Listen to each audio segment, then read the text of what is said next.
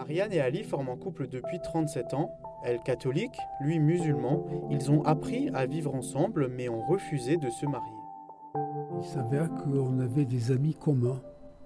C'est grâce à eux qu'on s'est rencontrés. Moi, ça fait depuis 75 que j'étais veuve et que j'élevais mes trois enfants toute seule. Et donc euh, ma vie était dans les clous. Et puis voilà, rien ne présageait une vie de couple entre Ali et moi. On a su que nos religions étaient différentes parce que je m'appelle Ali et elle, elle s'appelle Marianne. Et donc on a supposé qu'on était de religions différentes. Et puis, euh, on a vécu ensemble, chacun avec une tolérance vis-à-vis -vis de la religion de l'autre. Mais sans pour autant prier ensemble. C'est plutôt le côté, le côté social de la religion de l'autre qui rentre en ligne de compte. Les messes d'enterrement, les messes de mariage, mais jamais une messe ordinaire.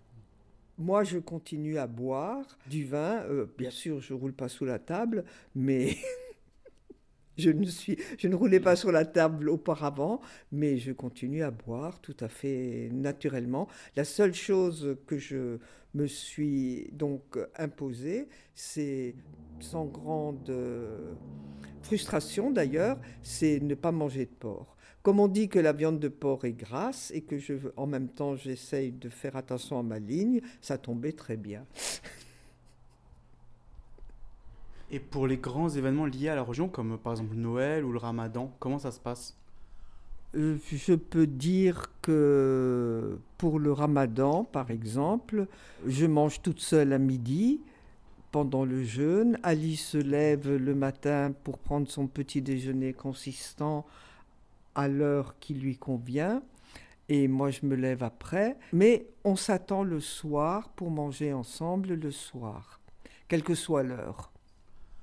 Euh, ben, quand Noël euh, est fêté, j'assiste aux fêtes de Noël euh, sans, sans, aucun problème. Je fais même des cadeaux aux petits-enfants. Hein.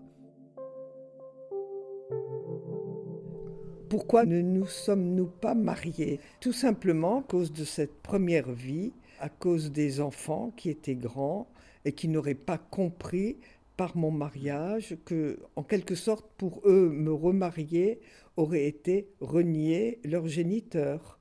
Oui, je pense qu'on a discuté avec Marianne et je lui ai dit euh, tu ne peux pas euh, faire ça, les, les, enfants sont grands et ils prendraient ça mal euh, qu'il y ait un intrus dans la maison qui remplace surtout leur père.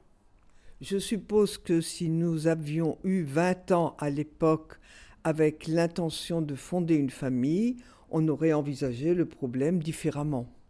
Est-ce que vous, vous avez déjà discuté de ce que vous voulez faire le jour où, euh, bah, malheureusement, vous, allez décéder? Moi, je serai enterré, mes enfants y tiennent, je serai enterré avec mon mari. Bien que maintenant, si on compte les années, j'ai passé plus de temps avec Ali qu'avec mon mari. Et Ali, j'ai laissé comme consigne à Marianne d'être enterré en Algérie au milieu de, des gens de ma famille où on a un carré en Algérie. Voilà, je tiens à être euh, enterré euh, avec mon père, ma mère, mes grands-pères et mes grands-mères et toute la famille. L'humanité est plus importante dans ce cas de figure, la vie de tous les jours l'emporte sur la religion. Bien sûr, il ne faudrait pas que l'un d'entre nous essaye d'influencer l'autre ou ridiculise la religion de l'autre. Ça, ce serait très malvenu, mais sinon, euh, c'est pas important. L'important, c'est de s'entendre.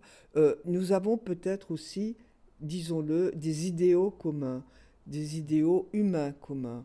Et ça, c'est l'emporte sur euh, le fait de prier ou de pas prier ou de prier ensemble. C'était Foi en amour, un podcast d'Anthony Gilly et Louise Forbin.